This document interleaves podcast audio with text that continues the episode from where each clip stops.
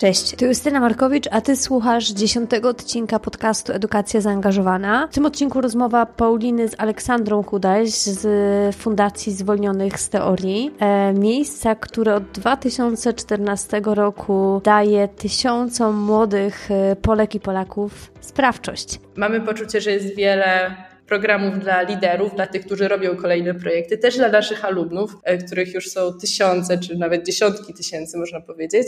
A my mamy największą satysfakcję z tego, że jesteśmy czyimś pierwszym krokiem, pierwszym momentem, kiedy ktoś uwierzył w siebie, kiedy zrobił coś swojego, e, pierwszy raz, kiedy pracował lub pracowała w zespole. E, I to jest właśnie dla nas najbardziej satysfakcjonujące, żeby właśnie docierać do tych, którzy pierwszy raz robią coś takiego w swoim życiu. Ta rozmowa e, dotyczy wielu wątków, ale dla mnie bardzo mocno wybrzmiewa kilka.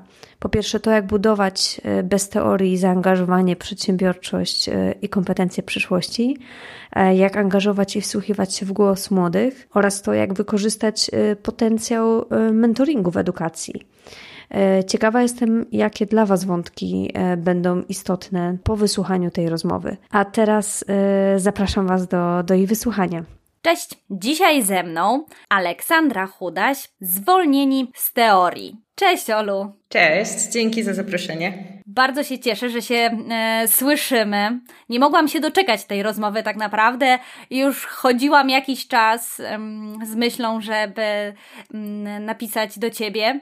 Aż jeden z postów sprawił, że ręce poszły w ruch i napisałam tę wiadomość Także mm, jeszcze raz powiem, że naprawdę, naprawdę ogromnie się cieszę.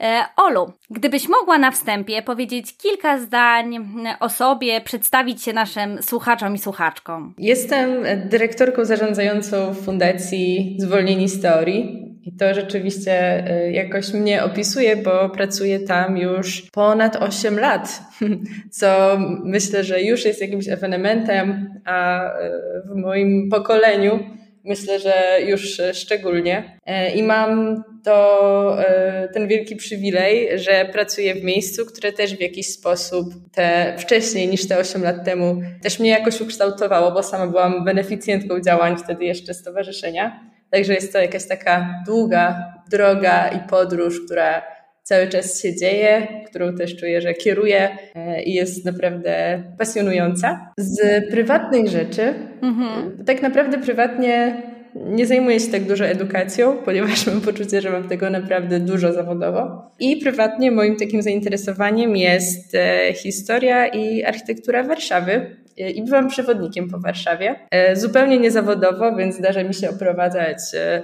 ciocie, koleżanki z pracy albo e, działaczkę społeczną, która przyjechała właśnie do Europy, do Davos z RPA, bo tam działa.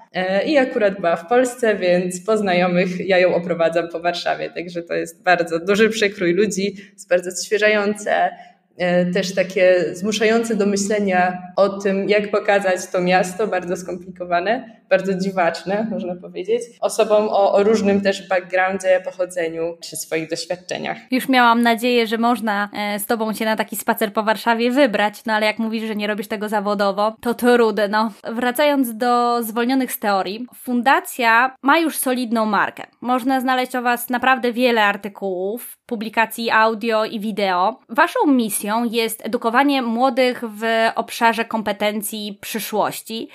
I tak jak też widziałam właśnie w tych wielu miejscach, w których można o Was usłyszeć, e, głównym obszarem zainteresowania są kompetencje przedsiębiorcze zwane 4K. Komunikacja, kooperacja, krytyczne myślenie i kreatywne myślenie. Znane też jako out of the box thinking.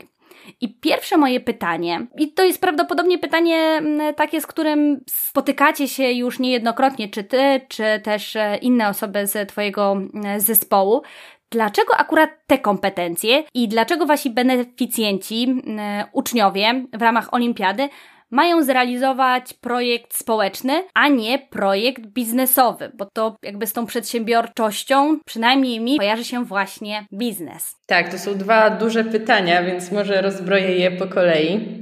E, zaczynając mhm. od pytania, dlaczego właśnie te kompetencje?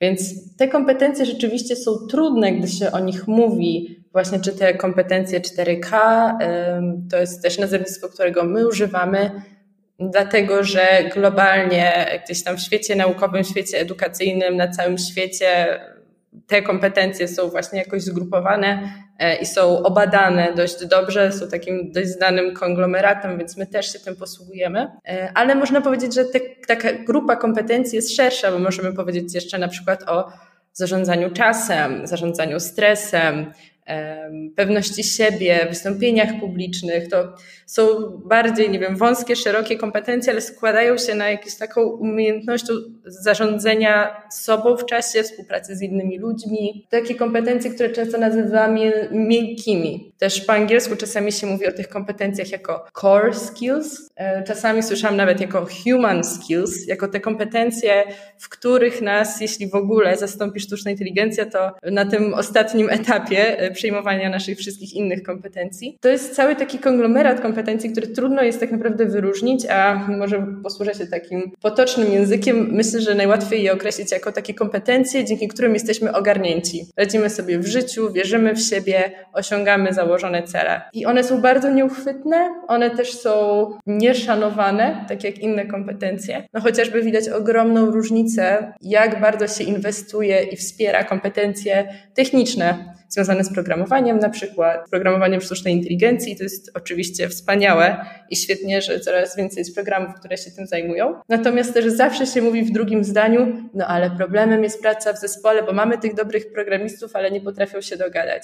A jednak nie ma tak, tak dużego nakładu e, sił, czasu czy pieniędzy właśnie na te, te kompetencje miękkie. Ale też prawdopodobnie dlatego, że dużo ciężej jest w ogóle ocenić ich poziom. E, dużo ciężej jest ich e, nauczyć. Także to są bardzo takie specyficzne kompetencje, ekscytujące, no przydatne właściwie właśnie w każdym zawodzie, nawet programisty, a jednak mimo wszystko jakieś takie niedocenione i, i zostawione na boku. E, I my się zaczęliśmy zajmować tymi mhm. kompetencjami, można powiedzieć troszkę z przypadku, dlatego że na początku intencją naszej organizacji było to, żeby zaszczepić w młodych ludziach taką proobywatelską postawę, taką postawę nie narzekania na rzeczy, które się dzieją wokół nas, ale reagowania na to, co nam się nie podoba, wymyślaniu rozwiązań. I naszą odpowiedzią na to było tworzenie własnych projektów społecznych, czyli inicjatyw, e, które są po prostu oddolne i tworzone przez młodych ludzi. I dopiero z czasem okazało się, że ci, którzy takie projekty robią, robili razem z nami, e, też dużo lepiej radzą sobie na rynku pracy. I gdy zadaliśmy sobie pytanie, dlaczego,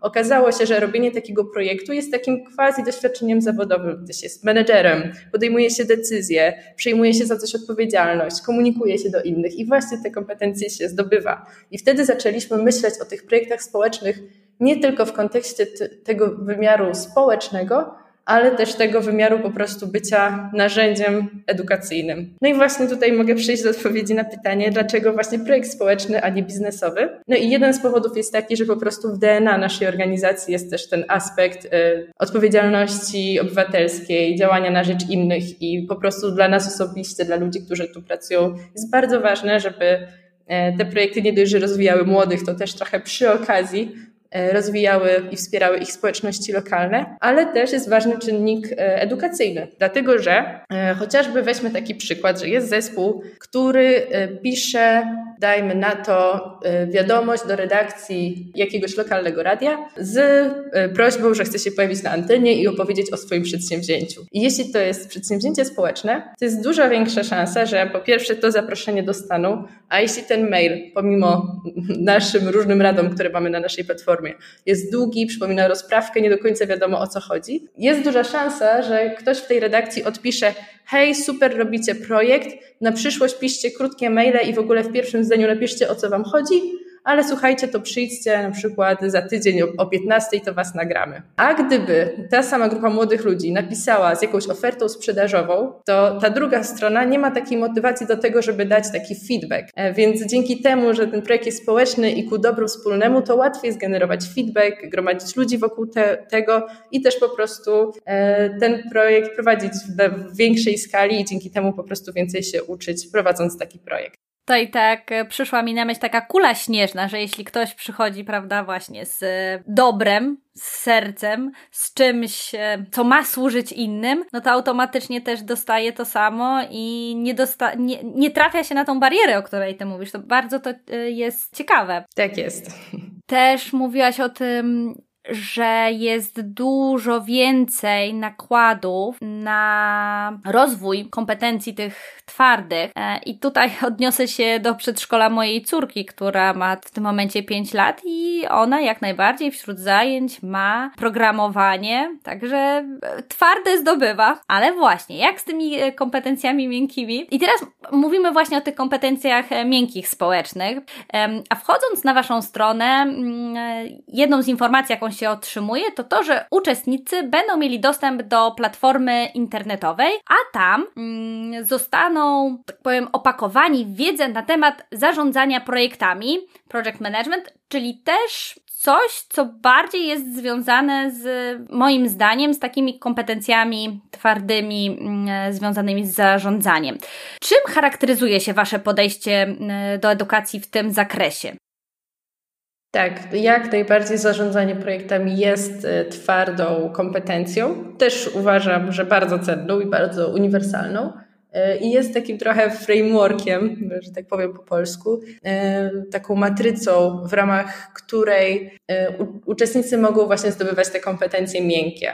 To są tylko takie trochę ramy, dzięki którym e, oni mają zadania wymagające właśnie używania kompetencji miękkich, bo e, robiąc projekt e, w ramach zwolnionych story, uczestnicy zbierają punkty między innymi za wzmianki w mediach, za pozyskanie partnerów, za pozyskanie budżetu, za zasięg ich kanałów komunikacji no i oczywiście także za pozyskanie beneficjentów, czyli osób, które korzystają na ich projekcie. E, I tego nie da się zrobić e, samą umiejętnością zarządzania projektami, tylko trzeba kogoś przekonać chociażby z piekarni obok, żeby dostarczył drożdżówki na wydarzenie e, i wtedy jest partnerem właśnie takiego projektu, czy wypowiedzieć się chociażby w tym radiu, czyli jednak już trenować jakieś umiejętności komunikacji, przemawiania publicznego.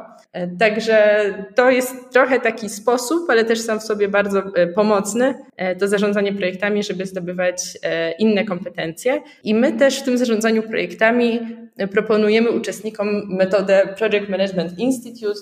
To jest nazwa od też nazwa organizacji, która tą metodę stworzyła i promuje szkoli z niej na całym świecie. E, to jest jedna z dwóch takich najbardziej rozpoznawalnych metodyk projektowych i my jesteśmy akredytowanym tutaj e, przedstawicielem w Polsce, to znaczy, że możemy wydawać ich certyfikaty, mówiąc w skrócie, i one są oczywiście darmowe dla każdego, kto ukończy swój projekt społeczny. No i tutaj e, trzeba dodać, że ta metoda projektowa jest tak zwana waterfallowa, czyli to nie są te nasze agile czy mhm. metodyki zwinne, już teraz powiedzmy bardziej popularne, tylko właśnie te takie, które e, troszeczkę od początku do końca planuje się, planuje się projekt, oczywiście z możliwością jakichś zmian po drodze, e, ale jednak w taki bardziej sztywny, można powiedzieć troszeczkę już nieaktualny sposób. Natomiast e, z naszej perspektywy takie podejście klasyczne do zarządzania projektami jest bardzo dobre na start. Dla kogoś, kto robi pierwszy projekt w swoim życiu, albo drugi, albo większy, pierwszy, większy projekt, to jest naprawdę porządkujące i jak najbardziej wierzymy w te wszystkie metodyki zwinne. Sami z nich korzystamy, e, zarządzając zwolnionymi z teorii, e, ale wierzymy, że takie podejście, może trochę prostsze, jest po prostu lepsze na start. Nie jest po prostu zbyt skomplikowane. Czy może planujecie uczyć też tych metod zwinnych? Czy macie to gdzieś na swojej agendzie? Mamy rzeczywiście na naszej platformie taki też możliwość wybrania, wybrania kursu e, rozszerzonego z zarządzania projektami e, i tam już te elementy się pojawiają. Natomiast też naszym celem zawsze będzie dotarcie do tych kolejnych roczników młodych, którzy idą na przykład do szkoły średniej i mają za zadanie zrobienie swoich pierwszych projektów. Mamy poczucie, że jest wiele programów dla liderów, dla tych, którzy robią kolejne projekty, też dla naszych alumnów, e, których już są tysiące, czy nawet dziesiątki tysięcy, można powiedzieć. A my mamy największą satysfakcję z tego, że jesteśmy czyimś pierwszym krokiem, pierwszym momentem, kiedy ktoś uwierzył w siebie, kiedy zrobił coś swojego, pierwszy raz, kiedy pracował lub pracowała w zespole E, I to jest właśnie dla nas najbardziej satysfakcjonujące, żeby właśnie docierać do tych, którzy pierwszy raz robią coś takiego w swoim życiu. Wspominałaś o tym, że jedną, jednym ze sposobów uczenia się kompetencji miękkich e, przez uczestników, przez beneficjentów jakby zwolnionych z teorii jest zdobywanie współprac chociażby tutaj ten przykład piekarni i drożdżówek, czy też jakby stworzenie w ogóle zespołu, który ma tą inicjatywę społeczną mm, wdrożyć i wy sami jako organizacja, jako zwolnieni z teorii, również współpracujecie z biznesem i to naprawdę z takimi dużymi, znanymi markami. Macie ich po swojej stronie jako ekspertów, z ich know-how, ale też z tego co wiem, mentorami, takimi osobami prowadzącymi tych nowych uczestników, mentorami, mentorkami, są uczestnicy poprzednich edycji. I tutaj mam e, dwa pytania. Może je zadam na początku też, tak jak poprzednio, a ty jakby w dowolnej kolejności na nie odpowiesz. I pierwsze z tych pytań to jak postrzegacie znaczenie biznesu w edukacji tak w ogóle? poza zwolnionymi e, z teorii. I biorąc pod uwagę to, że od września 2023 roku w szkołach ma się pojawić w ogóle taki przedmiot jak biznes i zarządzanie. I drugie pytanie, jak postrzegacie znaczenie mentoringu w edukacji, zarówno dla menti, e, jak i mentora? Jasne. To po kolei, jeśli chodzi o miejsce biznesu w edukacji, to przede wszystkim mm, trzeba sobie powiedzieć, że ta edukacja spełnia bardzo wiele funkcji tak naprawdę. E, to dlaczego się uczymy, dlaczego posyłamy dzieci do szkoły. I jedną z tych funkcji, nie wiem czy główną, ale myślę, że na równi jest to jedna z kilku najważniejszych, to jest taka, że też edukacja ma przygotować pokolenie po prostu do pracy, do wejścia na rynek pracy z kompetencjami, które pozwolą tej osobie się utrzymać i prowadzić swoje życie. E, I biorąc pod uwagę tę rolę e, edukacji, to trudno sobie trochę wyobrazić, że biznesu w tej układance nie ma. I myślę, że właśnie włączanie się w to biznesu jest bardzo, bym powiedziała, wręcz ożywcze, dlatego że no jednak ten system edukacji nie za bardzo się zmienia, nie ma zdecydowanie skłonności do zmiany. I jeżeli by porównać współczesną szkołę do tej z XIX wieku, to można powiedzieć, że y, jakby zmiany oczywiście są, ale taki, system, że jest y, klasa, dzieci w ławkach, nauczyciel mówi, dzieci słuchają i notują dzieci uczą się na pamięć, odtwarzają, zdają standaryzowane egzaminy, no to to się generalnie nie zmieniło. I, I ten taki właśnie impuls do zmiany często wychodzi z biznesu. Często właśnie też e, chociażby ta edukacja technologiczna, która się już tutaj pojawiała, no właśnie pojawia się z impulsu biznesu, który po prostu potrzebuje specjalistów, których e, no, gdzieś tam system edukacji nie generuje, że tak brzydko powiem. Więc biznes po prostu inwestuje w to, żeby mieć mieć wykształconych e, pracowników w konkretnym kierunku. Także w tym sensie biznes jako pracodawca, no myślę, że wręcz powinien być tutaj e, obecny w edukacji. A jeśli chodzi o pytanie drugie, e, czyli pytanie. Tak, jak postrzegacie znaczenie mentoringu w edukacji? Tak, mentoring.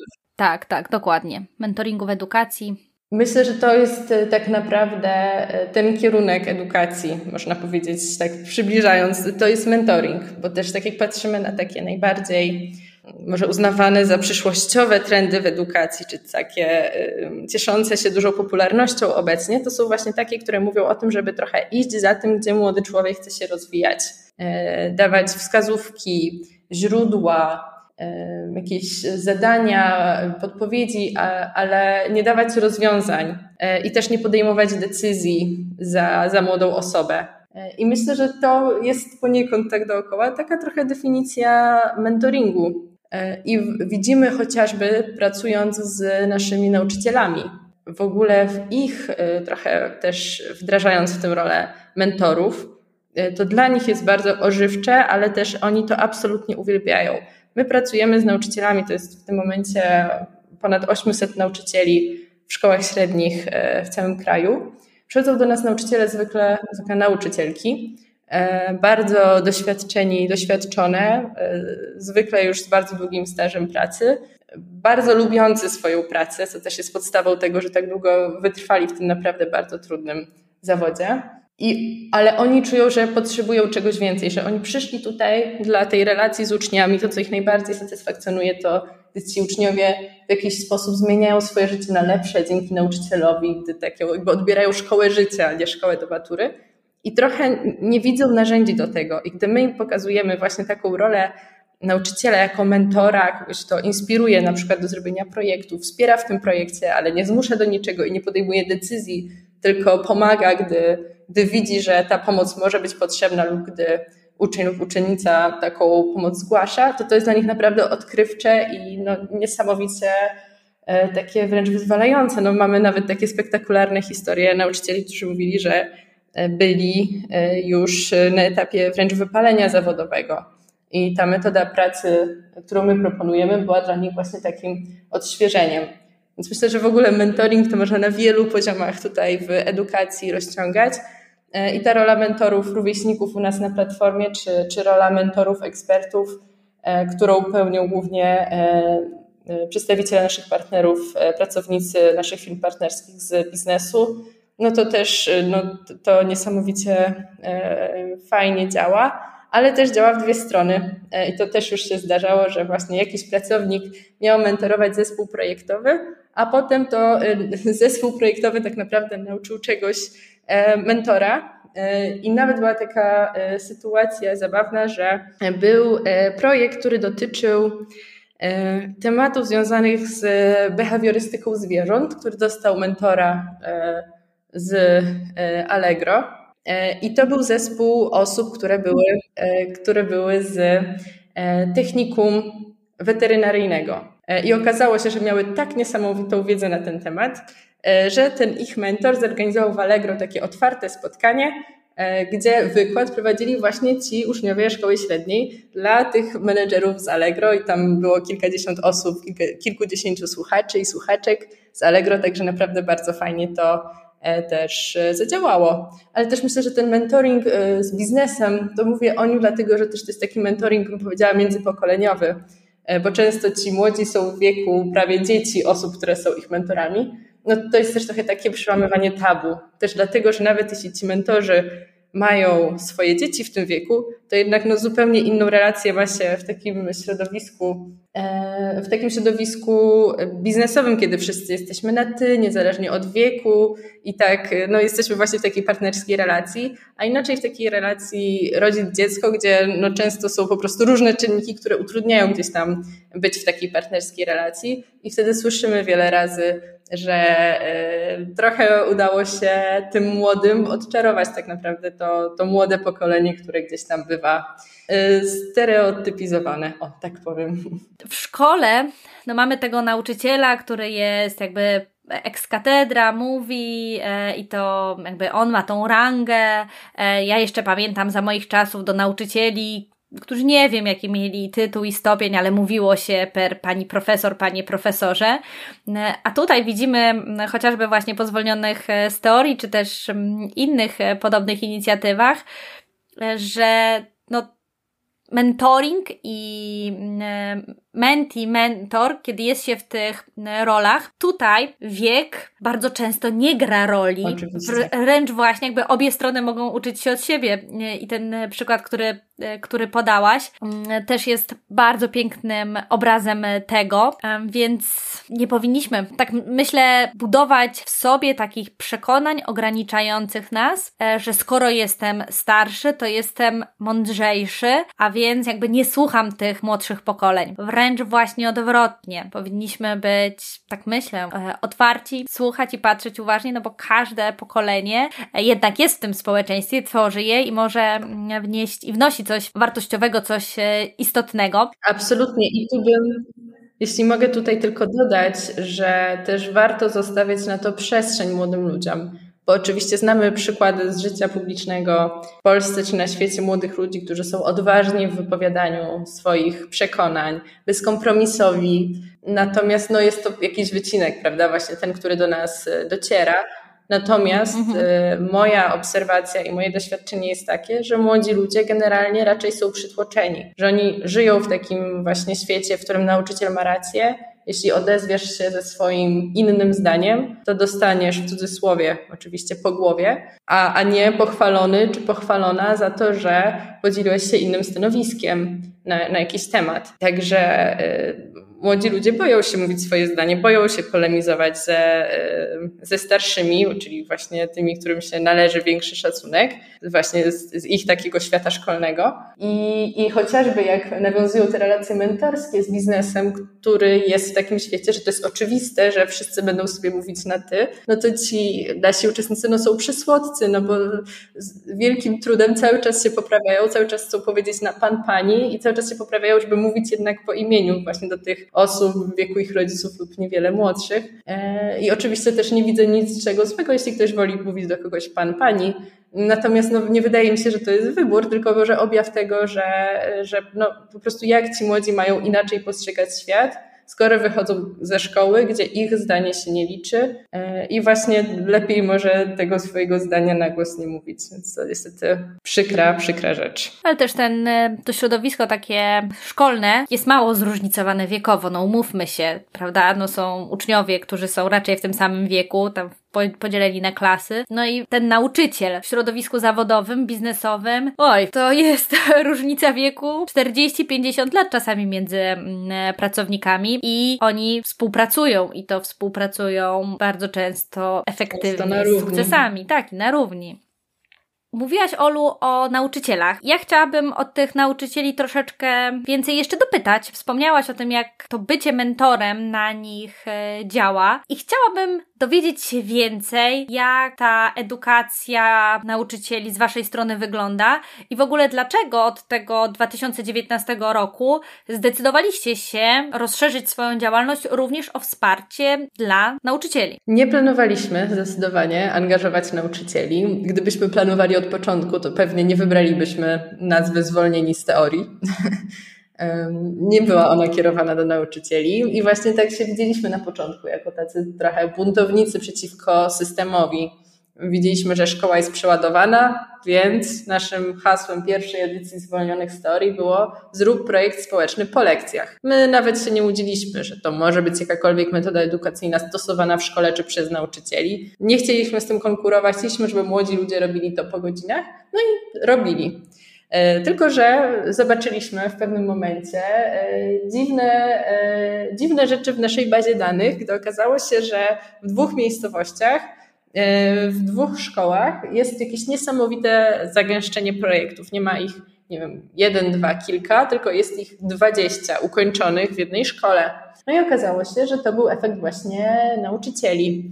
Szczególnie tutaj, szczególnie Lubin, Lubin, nie Lublin, e, tutaj e, wyszedł tutaj poza, poza skalę e, i tam Pani Mariola Lech była taką naszą nauczycielką, protoplastką, można powiedzieć, bo ona zaczęła uczyć podstaw przedsiębiorczości, jeszcze wtedy tego przedmiotu.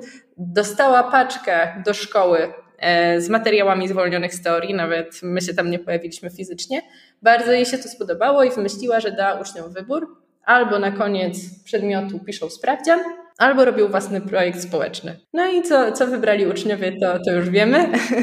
E, I właśnie dzięki temu, że to była kombinacja tego, że nauczyciel to wspiera, szanuje i docenia też w wymiarze oceny, ale z drugiej strony zupełnie nie zmusza, no jest to właśnie mistrzowską kombinacją. E, I my poznaliśmy e, tutaj metody pani Marioli, zrobiliśmy potem pilotaż na większej grupie nauczycieli i potem byliśmy gotowi, żeby rzeczywiście to e, na ogólnopolską skalę e, rozszerzać.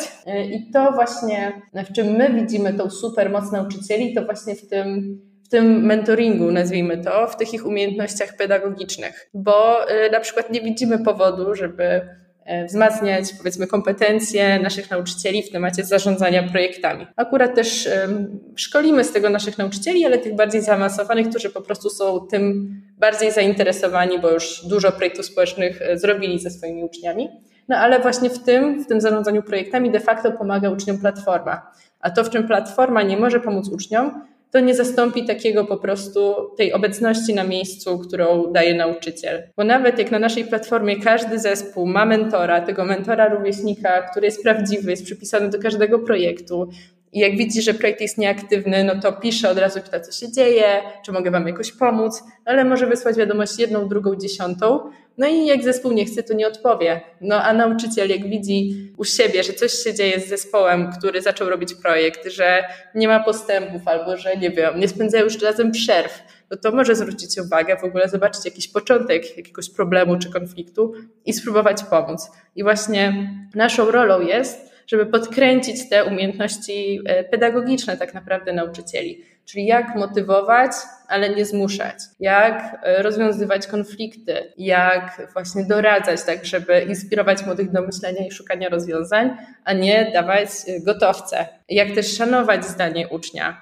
I właśnie na tych miękkich rzeczach się skupiamy i w tym przede wszystkim szkolimy naszych nauczycieli tak jak mówiłaś o tych e, konfliktach albo o tym, że członkowie projektów nie odpisują na maile, e, to przypomniały mi się fazy emocjonalnego cyklu właśnie przy wprowadzaniu jakichś zmian, prowadzeniu projektów, gdzie na początku jest taki niepoinformowany optymizm, później pojawia się poinformowany pesymizm, Najgorzej chyba jest w Dolinie Rozpaczy.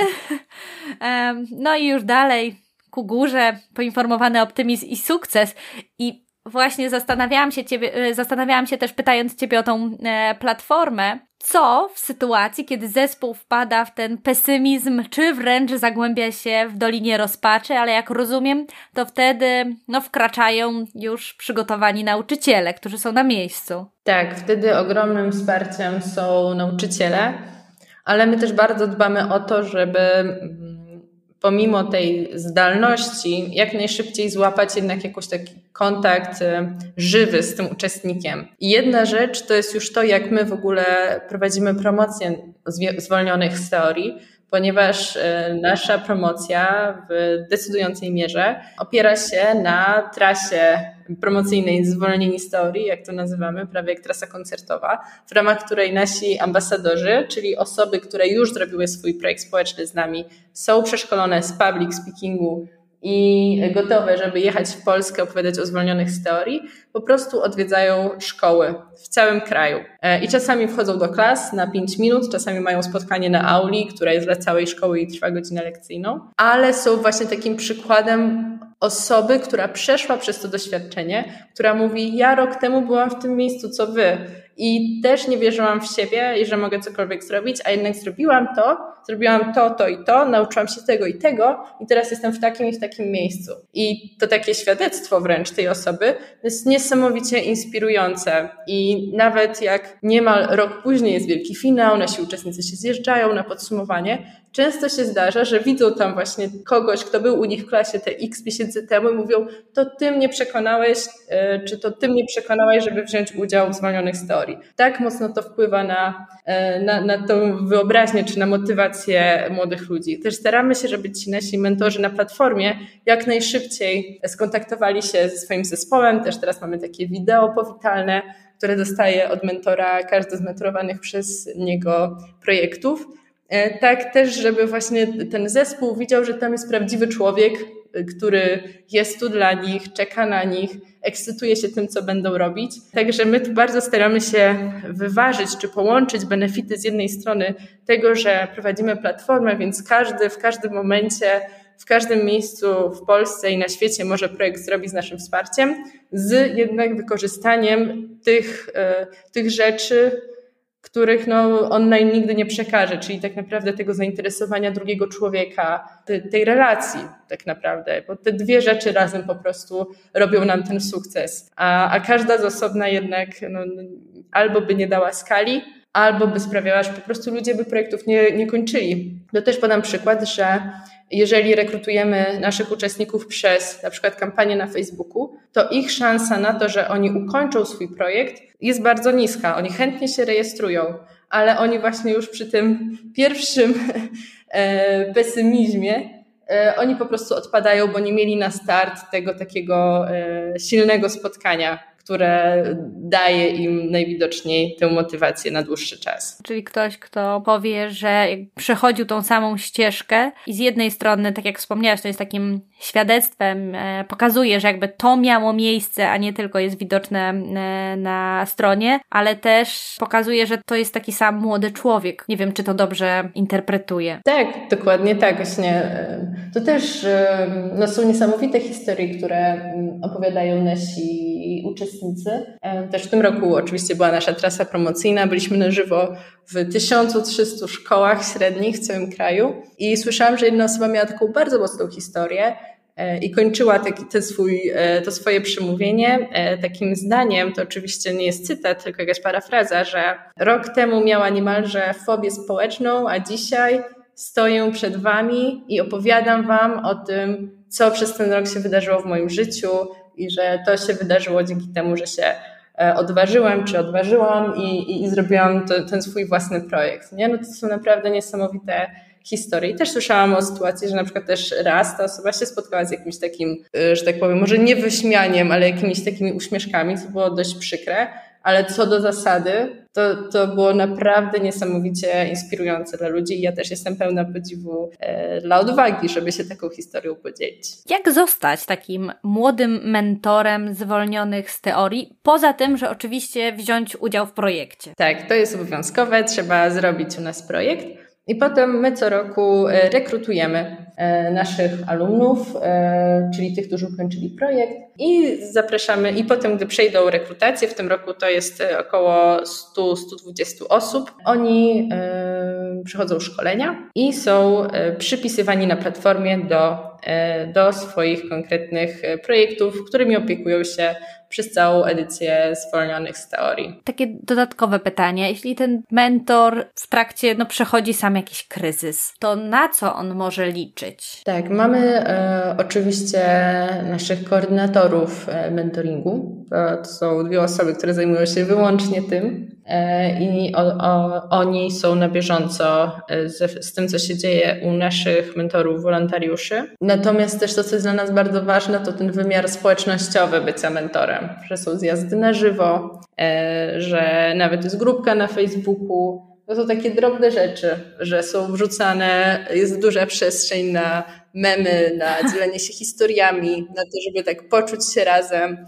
Czasami jest trudno, na przykład jak jest deadline, bo mamy rzeczywiście deadline, one są bardzo motywujące dla młodych i nagle wszystkie zespoły po prostu za 5-12 e, wszystkie e, wysyłają e, wszystkie tam rzeczy, które są do wysłania, po czym oczekują, po tym jak się oczywiście jak zwlekały z tym na ostatnią chwilę, po czym oczekują od mentora, że dostaną odpowiedź w ciągu pięciu minut.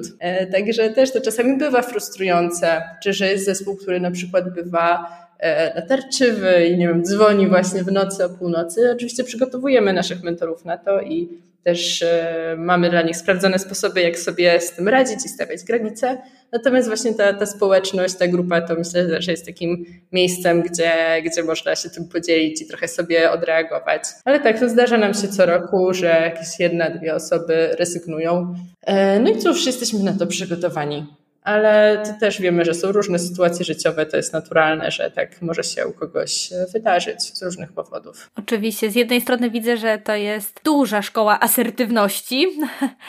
Ale też duża, duża szkoła dla uczestników. Mhm. Też y, trudno mi ich trochę, y, jakby oczywiście to nie jest właściwe, jak oni się zachowują, ale też kiedyś też im musi to powiedzieć, prawda? I myślę, że to jest często y, ten moment. E, ja też e, pamiętam na przykład, e, czasami mamy takich bardzo aktywnych uczestników, którzy są bardzo wkręceni w zwolnionych z teorii, czasami wręcz natarczywi. I potem jakby oni stają się naprawdę naszymi fajnymi fanami, już w żaden sposób nie są natarczywi, dlatego że my też im zakomunikowaliśmy, że nie wiem, coś jest nie okej, okay, albo że prosimy o jakiś inny komunikat, czy o właśnie komunikowanie się w, innym, w inny sposób, czy o innej porze z takiego i takiego powodu. Czy mówimy jakby jak wpływa to, jak oni, nie wiem, jakoś że zachowują się, złe słowa, ale jakby co piszą do nas, czy w jakich porach, czy w jakim tonie, że to, jak, jak my to odbieramy i to, co nam robi. I to jest dla nich po prostu odkrywcze, bo często po prostu nikt im tego nie mówi. Więc też skąd oni mają to wiedzieć, prawda? Też to, co mnie zaskakuje na przykład, jeszcze a propos takich e, właśnie na przykład na ostatnią chwilę zajmowanie się rzeczami, no wydawałoby się, że szkoła w tym systemie prac domowych, sprawdzianów, że jest e, takim miejscem, gdzie właśnie chociażby tego zarządzania czasem powinniśmy się już chociażby tego z tej szkoły nauczyć. A jednak właśnie też nasze badania alumnów akurat pokazują, że na drugim miejscu spośród rzeczy, które się nauczyli robiąc projekt, oczywiście na pierwszym miejscu jest praca w zespole, no to na drugim jest właśnie zarządzanie czasem i punktualność, tak to nazywają. Także e, no naprawdę to jest taka trochę szkoła życia, robienie projektu, bo to jest naprawdę trochę taka praca w pigułce, w takich jeszcze komfortowych warunkach. Wspomniałaś o tej informacji zwrotnej, którą, dostaj, e, którą e, dajecie uczestnikom i tak sobie pomyślałam, no, że w szkole jedyna informacja zazwyczaj, żeby też nie, nie obrazić kogoś, ale zazwyczaj to jest po prostu ta ocena na kartkówce, na sprawdzianie, a jeśli zachowujesz się niestosownie na korytarzu, to po prostu ktoś każe ci zaprzestać takiego zachowania, ale nie dostajesz informacji, mm, jak to wpływa na innych, jak możesz postępować e, inaczej i dlaczego jakby to zachowanie nie może być uznane za stosowne. Tak, tak, to jest trochę takie. Um, to jest też ten feedback, to jest taka trochę też wiadomo korpomowa i wszyscy się z tego śmiejemy, ale myślę, że cieszyłabym się, gdyby tego feedbacku też w takim życiu codziennym, niepracowym może było trochę więcej, że akurat z tego życia korporacyjnego myślę, że to jest coś, co potencjalnie właśnie jest dobre, żeby w ogóle dawać komuś informację zwrotną, mówić o tym, jak coś, co ktoś zrobił, powiedział, wpłynęło na nas, jak się wtedy czuliśmy, jak to odebraliśmy. E, I myślę, że tego jest jeszcze, mm. jeszcze mało jakoś w naszym społeczeństwie.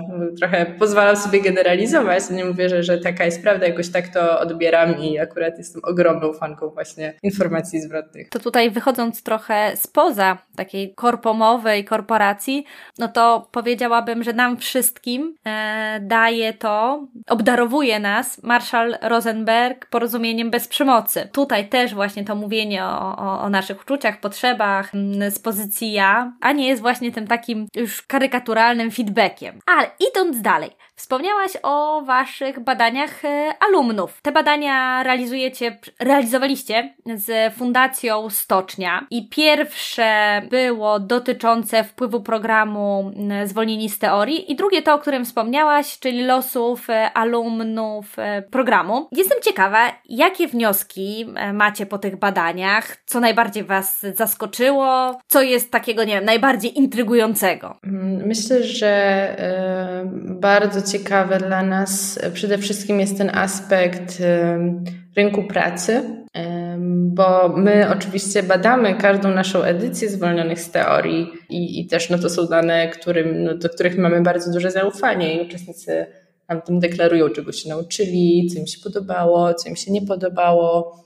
E, no ale właśnie przede wszystkim to, to, czego się nauczyli i w jakich nowych sytuacjach byli. A ponieważ my właśnie co roku, trochę tak kolejny rocznik, kolejny rocznik, to trochę nie mamy takiego kontaktu z tymi, którzy już byli z nami parę lat temu. E, I właśnie to jest e, bardzo fajne trochę miejsce na papierze, że ci nasi młodzi, że ci nasi alumni, jak to nazywamy, ci, którzy skończyli swoje projekty, Mm, no właśnie rzeczywiście na tym rynku pracy wyróżniają się w porównaniu do swoich rówieśników, że na przykład zaczynają pracę średnio rok wcześniej. Czy jest taka dana, że tam w wieku 21 lat 83% naszych alumnów pracowało, e, a e, ich rówieśnicy średnio wtedy tylko tam 57 E, procent czy 58 z nich wtedy też jest zatrudnionych. No I z naszej perspektywy generalnie to jest bardzo dobry wskaźnik, bo no, wydaje nam się, że poziom zatrudnienia to też wskazuje po prostu na szybszą samodzielność i też możliwość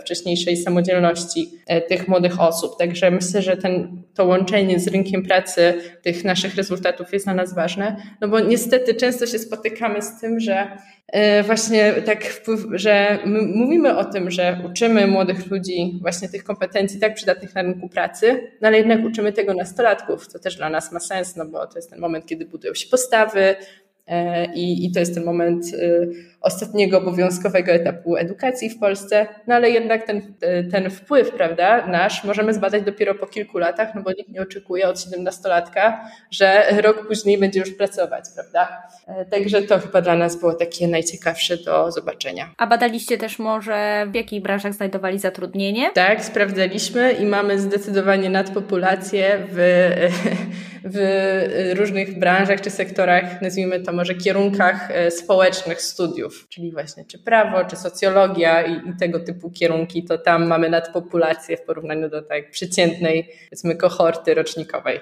Powiedziałabym, że to akurat chyba nie jest zaskakująca dana. Nie, jest zaskakująca, to prawda. Oczywiście oni są tam w przeróżnych e, tych e, wszystkich e, dziedzinach, no ale tam właśnie ta nadpopulacja jest zdecydowanie. Olu, na koniec, gdzie można Ciebie znaleźć oraz nad jakimi projektami teraz pracujesz? Czy Ty, czy też pracujesz w ramach mm, zwolnionych z teorii? Tak, gdyby ktoś chciał się z Tobą skontaktować lub ze zwolnionymi, no i też być na bieżąco z tym, co się u Was, u Ciebie dzieje. E, jasne, to jeśli chodzi o kontakt ze mną, to przede wszystkim zapraszam na LinkedIna, gdzie gdzieś tam czasami, czy ja, czy, czy profil też naszej organizacji Zwolnieni z Teorii, na razie jeszcze tak dość doskokowo dzielimy się tym, co się u nas dzieje. Mam nadzieję, że będziemy robić to w bardziej usystematyzowany sposób. Także tam jak najbardziej zapraszam. E, zapraszam też już może teraz e, do śledzenia informacji o nas w okolicy 21 kwietnia przyszłego roku, bo na wtedy planujemy wielki finał, czyli podsumowanie naszych działań, nasi uczestnicy, część z nich duża, bo kilka tysięcy osób zjedzie się na żywo do Warszawy, żeby świętować swoje sukcesy i wtedy też my często się pojawiamy gdzieś tam w mediach przeróżnych i te wszystkie historie tych tysięcy projektów e, się pojawiają, także już się cieszymy na ten moment e, i wtedy też będzie wiadomo właśnie to, co ciekawego wymyślili młodzi ludzie w tym roku. E, a to, nad czym teraz pracujemy, to mogę też trochę pochwalić się w imieniu naszej organizacji, że niedawno nasza prezeska i współzałożycielka Paula Bruszewska została wpisana do na listę Ashoka Fellows, bardzo prestiżowej listy przedsiębiorców i przedsiębiorczyń społecznych i została wyróżniona właśnie jako to nasze rozwiązanie, jako takie unikatowe połączenie edukacji właśnie tej związanej z rynkiem pracy i z tymi postawami i też łączenie tego działania na żywo z edukacją jednak online. Także jest to dla nas bardzo ekscytujące. Też słyszymy wiele razy, że to, co udało nam się wymyślić i skonstruować, że ta nasza mieszanka jest naprawdę unikatowa. I myślę, że pomału e, zbliżamy się do takiej decyzji, e, żeby gdzieś tam e, pójść z tym dalej niż tylko w Polsce. I bardzo nas to ekscytuje. To wspaniale. Gratulacje z mojej strony i Olu jeszcze raz serdecznie Ci dziękuję. Bardzo się cieszę, że mogłyśmy porozmawiać. Bardzo mi było miło. Dziękuję. Niezależnie od tego, kiedy słuchasz tego odcinka, super będzie usłyszeć Twoją refleksję. Śledź nasz podcast na social mediach. E, jesteśmy na Facebooku, Instagramie, LinkedInie, TikToku, e, a także możesz po prostu wejść na naszą stronę edukacjazaangażowana.pl e, bez polskich znaków. Trzymajcie się, dobrego wieczoru, dobrego dnia. Do usłyszenia.